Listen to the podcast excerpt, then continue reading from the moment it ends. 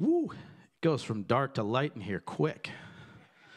Can't see nothing. It's great. Hey, welcome. Glad you, you are here this morning. I am excited to be here with you. Uh, you know, it's funny. Uh, you do this a little while, and th- there are times when you're more nervous, and there are times when you're less nervous. And I don't know why, but today I'm a little nervous. So just be with me. Yeah, yeah, thank you. That was super nice of you guys. Aw. yeah, it's all good though. Uh, God is good, and uh, and it's good that we get to be together to start the new year off. And I hope that uh, what we talk about this morning will be encouraging to you. But I want to start off with a discouraging story because why not, right? Let's just dig into that. So I have this old picture. Look at that guy. Uh, that's me on the right, not not the guy in the helmet, because I'm not that crazy. Um, and so this picture, I've come to enjoy this picture. I like this picture, but I'm going to tell you the guy that's in the picture wiping that windshield is not very happy in that moment. And I'll tell you why. So, six months before this, this is in March of 2014. Six months before this, I have my dream job. Uh, I'm working for a race team that I've worked for for six years. Most of the people that I work with have been there for all of those six years. And uh, it, we were pretty tight, we were pretty close. Um, we were so close that three of us had kids within three months of each other. So that that's a thing, I guess. I'm not sure how that works, um, but it just felt like we were all working and growing and living life together. And I had been offered the opportunity to go and work full time at the shop for the first time in my career. So, for the first time in six years, I was considering could I do this uh, full time with my family? And uh, about about a month later, our primary sponsor pulled out, and uh, the shop closed their doors, and I was out of a job. Yeah, yeah, thank you. It was rough. It, it was not fun. And so I was left thinking, I don't know what I'm going to do. Uh, I never thought I would leave that team, so I didn't really make a lot of connections outside of that team with other other groups of people. And so I was really left wondering, where am I going to land? And I got a call one day from the guy who's riding the bike named Larry. And he was a little bit of an older guy. He was on the backside of his career. And he's like, Hey, uh, I talked to some other people around the paddock, and they say that you do a good job. We'd like to have you on our team. And I'm like, Well, this is the only offer I have, so I guess I'm going to take it. So I took it. Uh, and you know, the part of me was excited because I got to keep doing what I love to do. Um, but I went. We we did some testing before the season, and it was not going well. Let me just say, it was a bit disorganized. The bikes were a mess um, through not my rider's fault, but just a lot of things were not going well. And so this is our very first practice of the year. We're about six minutes into practice, and that motor is already blowing up. I'm wiping down the screen because it's it's pushing water out, which doesn't mean anything to most of you. But just when I tell you that it was blowing up and it was not good, that is the case. And so I was frustrated in this moment. I was like, I cannot believe that I'm here doing this uh, right now. This is this is not where I want to be, not who I want to be. So if you have ever been in a position where you were like passed over, or where you were looking at your place and you were like, why am I here? You know how I was feeling in that moment. It took some confidence and some courage to stick with that throughout the year. I learned a ton. I ended up learning so much from that team, not the way that I would have chosen to do it. But it took some courage. And sometimes we look at our life with Jesus and we need to have courage. But here's the thing the courage that it takes to stick with a team or with a job or wherever you are in your life that you're like, I don't know if I belong here. I don't know if I fit here.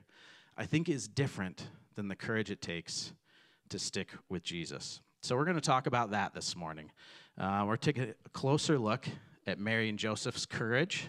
We're going to look at what it meant to walk with Jesus early in his life. And then we're going to look at what does it mean for all of us to have strength and courage with God. Uh, I'm hoping that you'll find some inspiration for this new year ahead. Um, I'm hoping that you'll find that you can put your courage and your trust and your confidence in God. So here's what we're looking at this morning courage means living boldly with God despite any outward pressure or fears we may feel. So, uh, if you haven't yet, or if you have, you can download the YouVersion app. Uh, you can pull that up and uh, go to events and more, uh, or more and events, and see uh, everything that we're going to talk about this morning and, and, questions for the week ahead. If you are in a, a group that discusses what we talk about, or if you just want to go home later and, and think about it a little bit more deeply, you can use those as well. So we're going to start in Matthew and we're going to look at this kind of final chapter of Jesus' birth story and we're going to see what happens. The wise men have just visited. Uh, if you know anything about the Bible, you know it probably didn't happen. You know, like you have the nativity and like the shepherds and the wise men. That's probably not how it happened. Uh, Jesus was probably a toddler a little bit later in life when the when the wise men showed up, and Mary and Joseph seem to have kind of settled in to their space in Bethlehem until this moment right here. So we're in Matthew chapter two, starting in verse thirteen It says, After the wise men were gone, an angel of the Lord appeared to Joseph in a dream. Get up, flee to Egypt with the child and his mother, the angel said. Stay there until I tell you to return, because Herod is going to search for the child to kill him. Not very good news. That night, Joseph left for Egypt with the child and Mary, his mother, and they stayed there until Herod's death. This fulfilled what the Lord had spoken through the prophet I called my son out of Egypt. When Herod died, an angel of the Lord appeared in a dream to Joseph in Egypt. Get up, the angel said. Take the child and his mother back to the land of Israel, because those who were trying to kill the child are dead. So Joseph got up and returned to the land of Israel with Jesus and his mother. But when he learned that the new ruler of Judea was Herod's son, Archelaus, he was afraid to go there. Then, after being warned in a dream, he left for the region of Galilee. So the family went and lived in a town called Nazareth. So, if you've been here for the last month or so, you've heard Ryan talking about God with us, which was an incredible series. It was so good to hear the ways that God is with us through all of the things that bring chaos and disorder and disrupt our lives. And it was inspiring to me to, to remember that God is with us, God is with me, God is with you through all of it, through whatever is happening in life, through whatever we're going through. But it always leads me to ask the question but to what purpose? Why is God with us? Because we know God doesn't do things just happenstance. God's not just like, ah, I'm going to do this thing. We'll see how it turns out. right? God, God has reasons, He has plans, He has thoughts about the work that He is doing in our lives. And for sure, I think if we're honest, the last few years have been a bit chaotic, right? We, we sometimes have that question of like, God, what in the world are you doing? And I think Mary and Joseph must have been in a similar position, don't you think? They're, they're like, all right, so first you come and tell us that we're going to have the Savior of the world. Fine, okay, uh, we accepted that. Now we got to go to Bethlehem, uproot our entire lives do this whole thing, have a baby in a stable. That is not what we planned. Then things seem like they're getting better, and suddenly we have to leave because Herod is after Jesus and he, he's wrecking havoc on the world around them. It must have been the wildest ride you could be on. I mean, the good fortune was that the wise men had left these amazing gifts that would have changed the course of Mary and Joseph's lives. I mean, there's some evidence that this was what enabled them to flee and to be safe in the things that they did. But how? How could they have confidence? How could they have possibly known that they could go to Egypt and be safe? I think that they believed the promises that were given to them the angel has no hesitation. And it says that Joseph got up and did exactly as God asked them to do. See, Mary and Joseph are just simple people in many ways. They're not, they're not priests, they're not rabbis, they're not leaders in the temple. They don't get up and go, hmm, should we do this? I don't know, let's read through the Bible and see if there's any promises that have to do with fleeing to Egypt. Um, let's consider this. Let's go talk to the, the elders and the chief priests. No. They just believed God and they made it happen. I think for a lot of us, we admire what Mary and Joseph did, right? But there's also a piece of us that's like, I would never do that. How many of you are in that boat? You may not say it in those words, but there's thoughts in your mind. There's the ways that we act about what God does in our lives that say, I don't know if I would trust that message very much. I think we now have more access to stories about what God has done, to knowledge about the Bible, to all of the ways that God has been faithful over thousands of years. And we're more fearful than ever, maybe. I don't know. I haven't lived very long, so I can't say that, that that's true, but I can say that it feels like this is a period in time where we're more fearful than we have been in the past. I think it's safe to say. So if we're people who are Jesus followers, who are putting our confidence and our trust and hopefully some courage into the life that God is leading, uh, how do we do that? How do we become people who don't live in to that fear, but instead live with courage? I think God calls us to something in Joshua. Uh, you remember the story of Joshua? The, the, the nation of Israel had been slaves in Egypt and they were moved out and they, they went on this big journey and uh, they go to look and see where God is taking them and they send spies in to see what's going to happen, see how much trouble they're going to be in. And the spies come back and they're like, there is no way that we can do this. And uh, the people believe them. And so God says, all right, fine. You don't believe me? You're going to spend a few years thinking about it. Uh, anybody ever given that punishment to their kids or their grandkids or something? They're like, you don't believe me? All right, here it goes. My dad once said to me, you know, you want to cry about it? I'll give you something to cry about. Yeah. Yeah, yeah. Fortunately, that didn't happen too many times. oh, God, you're so fun. So, so they spend 40 years waiting, just chilling out, waiting. And Moses is almost dead. They come back to this place and they're ready. They're waiting. They know that God is about to take them through. And so this is what it says in Joshua chapter 1. After the death of Moses, the Lord's servant, the Lord spoke to Joshua, son of Nun, Moses' assistant. He said, Moses, my servant, is dead. Therefore, the time has come for you to lead these people, the Israelites, across the Jordan River into the land I am giving them. I promise you what I promised Moses. Wherever you set foot, you'll be on land I have given you, from the Negev wilderness in the south to the Lebanon mountains in the north, from the Euphrates River in the east to the Mediterranean Sea in the west, including all of the land of the Hittites. No one will be able to stand against you as long as you live, for I will be with you as I was with Moses. I will not fail you or abandon you. Be strong and courageous, for you are the one who will lead these people to possess all the land I swore to their ancestors I would give them. Be strong and very courageous. Be careful to obey all the instructions Moses gave you. Do not deviate from them, turning either to the right or to the left. Then you will be successful in everything you do. Study this book of instruction continually Meditate on it day and night, so you'll be sure to obey everything written in it. Only then will you prosper and succeed in all you do. This is my command be strong and courageous. Do not be afraid or discouraged, for the Lord your God is with you wherever you go. God's giving Joshua this message.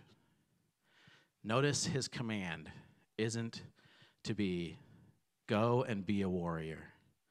Go and do feats of strength. Go and be amazing. No. God says, Be strong and courageous. Do not be afraid or discouraged, for the Lord your God is with you wherever you go. Listen, it is not your strength that's going to get you through 2024. Amen? Sort of. you guys are almost there. It is not our strength that's going to get us through. God has to be our strength. We have to rely on God to deliver on this promise. This command is not just the command of, you know, you have to do this the right way or else. God is inviting Joshua to be his person. God is inviting Joshua to make God his person. God is inviting Joshua to see that God is capable of so much more than Joshua's fears would let him believe. In this, uh, the word courage is, can also be translated to good cheer, which is also boldness or confidence. God is saying, listen, this is going to be tough, but I want you to smile through it. I want you to have good cheer because I am with you. Courage in this example is faith that God will deliver. Where is your courage today? Are you confident in the promises of God? Anybody here know how many promises God makes in the Bible? Many. That's a good guess. That's a great guess. Uh, it's actually kind of debatable. So, uh, one one scholar I found says there's almost 7,500 promises. I think that's probably a bit excessive. I don't know, but I haven't read through the Bible to, to add them all up. Uh, some others say there's about 3,500 promises of God. Um, either way, it's a lot, right? Right? Anything over a thousand feels like, yeah, that's pretty significant, right? Um, there's a lot. God promises a ton of stuff to us. And the question is, what do we know about his promises? See, courage or faith allows us to see what is possible with God. Courage allows us to dream and accept what God is doing in our lives and in the lives of people around us. But here's the thing we've got to know what they are. We can't accept promises when we don't know what they are. I think there's two things that we need to do in order to understand. We need to study who God is. We need to know the promises that God is making to us. We need to see that God has been delivering on those promises for literally the entire life of the earth. You ever thought about that? God begins at the very beginning with promises that He is going to do good things for human beings for this earth. His plan has never changed from day one. God created this place out of His awesome love, and that has never stopped. Okay, that's number one. Number two, our part. We need to make a commitment to trusting God with our faith, with our futures with our hope. And some of you are like, I don't know if I can do that. That's okay. It's okay to ask that question. It's okay to have that doubt. It's all right to be real with God. It's all right to be real with each other. Listen, we don't want to be the kind of place where you got to put on the fake smile. We want your smile to be the real good cheer that God brings. And if that's not present in your life, then tell us. Tell somebody. Tell God first, tell us second, and let's work on that together. I hope that your groups are places where you can be real about what's going on in your life. I hope that you show up sometimes and you just be like, I don't know what God is doing in my life. And your group comes around you and says, Cool, we're going to sit here and live with you through this and experience this together because that's what we're made for. That's what God is making in us. If you're under 18 or if you have not been walking with Jesus very long, I want you to know this. There are hard things happening in life, there are tough things that are going to happen in your life. Give God a chance. He is going to work in you. You don't have enough experience with God yet to know exactly how all of this stuff is going to turn out. Lean on the people around you who do trust God. Lean on God's promises to you to say, I'm gonna be with you no matter what.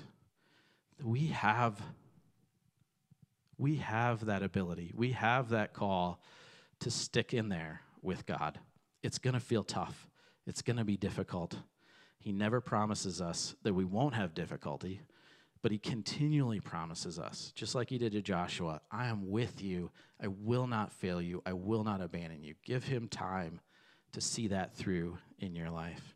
If you've been with Jesus for a long time, if you are like me and you've been in the church since you were able to open your eyes, whatever, from the very beginning, we have a job to show what God has done in our lives too. We need to tell our stories. We need to wear our faith as hope for those who don't have it yet.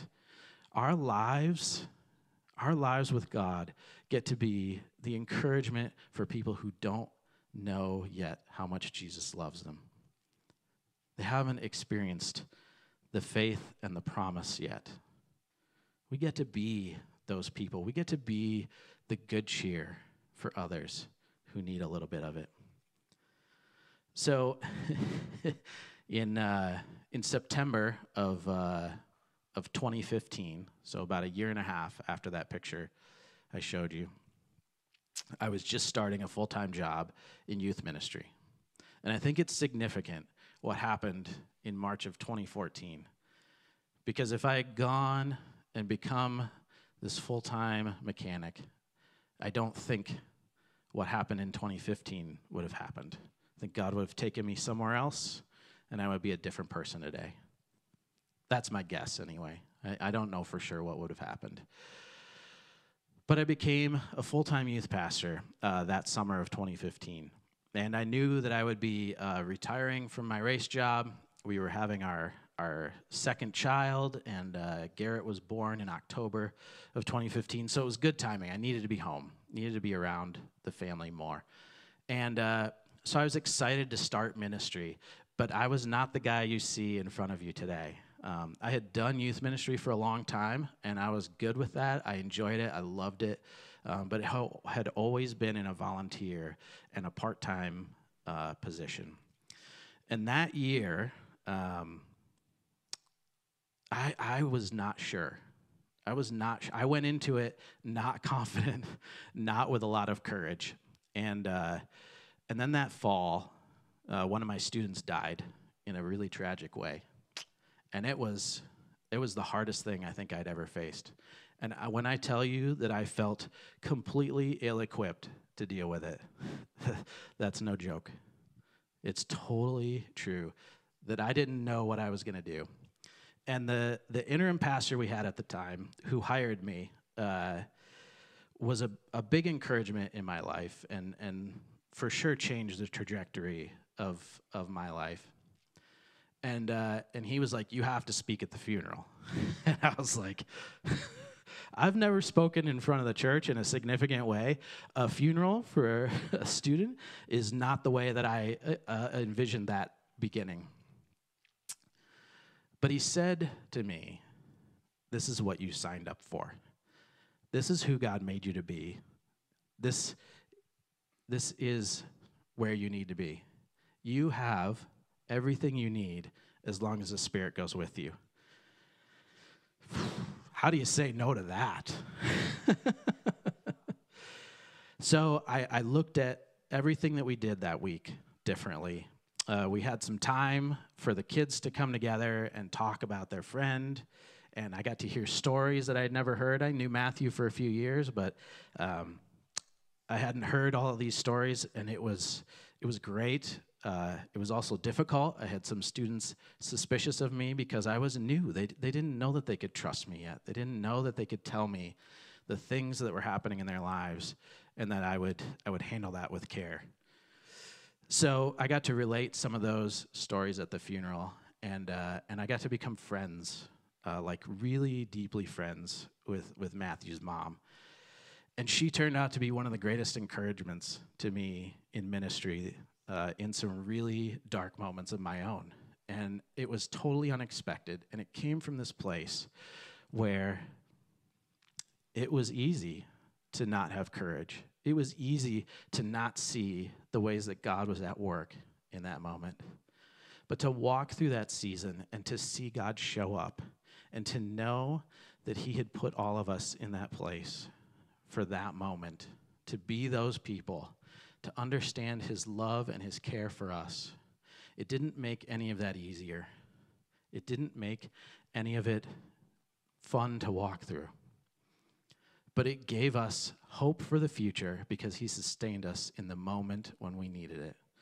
That is what God is about in our lives. He is about sustaining you and giving you hope for your future. I, I want to share this story with you um, from Second Kings. So there's this guy named Elisha, and he is a prophet, and he is um, is kind of a second generation prophet. So Elijah was was first, and he trained up Elisha, and now Elisha is this powerful man of God. In fact, he's referenced man of God in this uh, passage, and he has started a school to raise up prophets to be able to speak to other people in the in the area. And Elisha is training them, and things are going so well that the school is growing, and they have reached their their uh, their largest point, and so they're kind of busting at the seams. So the the students they come to Elisha and they're like, "Look, like we're growing, we need more space. So let's move over here by the Jordan River. There's lots of wood there. We can build the structures that we need. Let's move the school there." Elisha's like, "Okay, you guys go." And they're like, "No, no, no, no, no. Come with us." We need you. Elisha's like, All right. So that's the, uh, that's the, the context for this. It says in verse 5 But as one of them was cutting a tree, his axe head fell into the river. Oh, sir, he cried. It was a borrowed axe. Now, we might think borrowed axe, not a big deal, right? These guys, they were not well paid okay? they were typical prophets where they kind of lived based on the gratitude and, and the, the charity of others. And so in, in Hebrew, this word borrowed actually means begged for. This was an axe that didn't belong to him, and not only did he have to ask for it, he had to beg for it from someone else. So I'm sure there is a high level of panic in this moment, right? What am I going to do? I cannot repay the person who has given me this axe, and it is gone. Because this section of the Jordan River is deep and fast. So his expectation is not only did it fall in and disappear to the bottom, it probably disappeared to the bottom a mile away. It's gone, never to be seen again. And the panic is, I can't pay for it. This is a real life moment where this guy is like, I might as well throw myself in the river because this is not going to work well. This is not going to end well. But watch what Elisha does here. Where did it fall? The man of God asked. When he showed him the place, Elisha cut a stick, threw it into the water at that spot. Then the axe head floated to the surface. Grab it, Elisha said. And the man reached out and grabbed it. Such a cool story, such a small thing but what a display of what God can do to ease our fears in life. I was listening to this woman named uh, named Nadine. She's uh, she's a pastor and a speaker. She talks about early in her ministry, the very first time she's going to speak at church. Um, she's an African American, and so in their tradition, there's there's a woman in the church called the mother of the church, and she's kind of like the mother of everyone. All right, so you, you look to this woman as a respected elder. And Nadine gets up to speak, and the mother turns her chair around and faces the wall the whole time she speaks. It's devastating. It crushes her spirit. She's like, Why would you do that? And for 10 years, this memory lingers in Nadine's life she limits what God is trying to do in her life. When people ask her to speak, she says, No, I'm not feeling well. No, this other person is way more qualified to do it than me. No, I can't do it. And finally, God has had enough with Nadine, and he says, Listen, I've called you to this. And so he says to her, when she hears this passage, Where have you left your courage? Show me the place where you gave up your faith and your hope in me. Let's go back there. I'm going to throw a stick in the water and we're going to recover your courage because I've called you to this. I have equipped you to this. This is who you are. This is who you are supposed to be.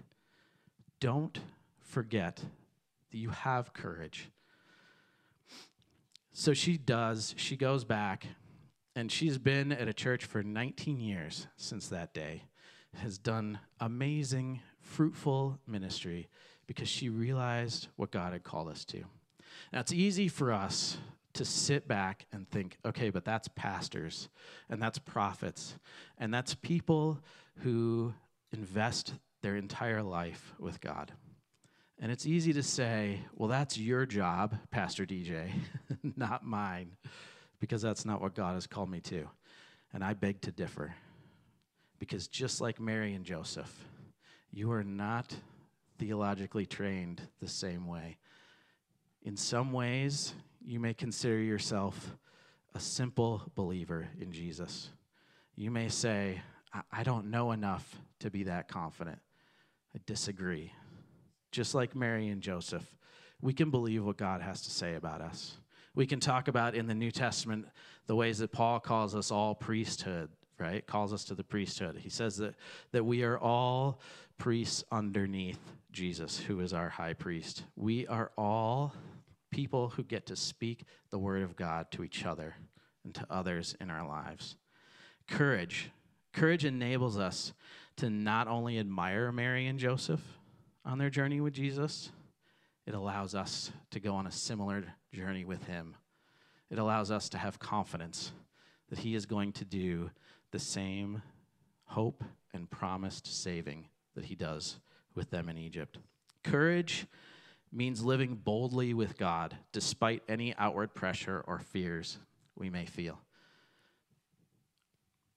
Our courage doesn't come from within. It's time for us to discover our courage with God. It's time for us to go back to the river and throw the stick in. Say, God, here's where I lost my confidence in you and your life for me give God a chance to float that axe head, to float your courage back to the surface.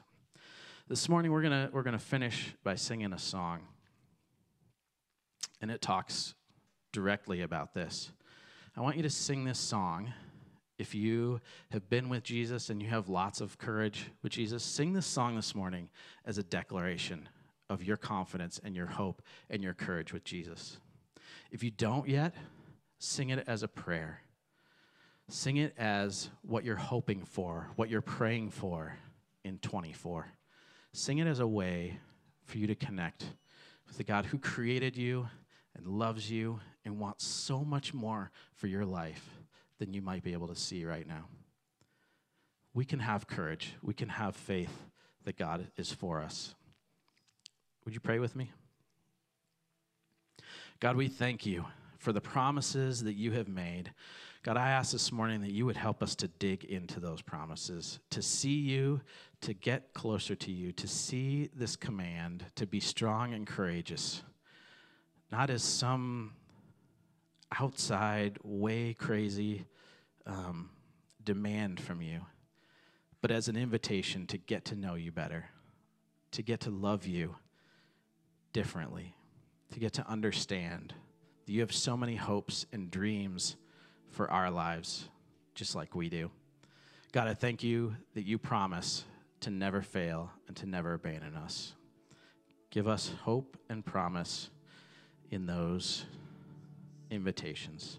In your name, Jesus.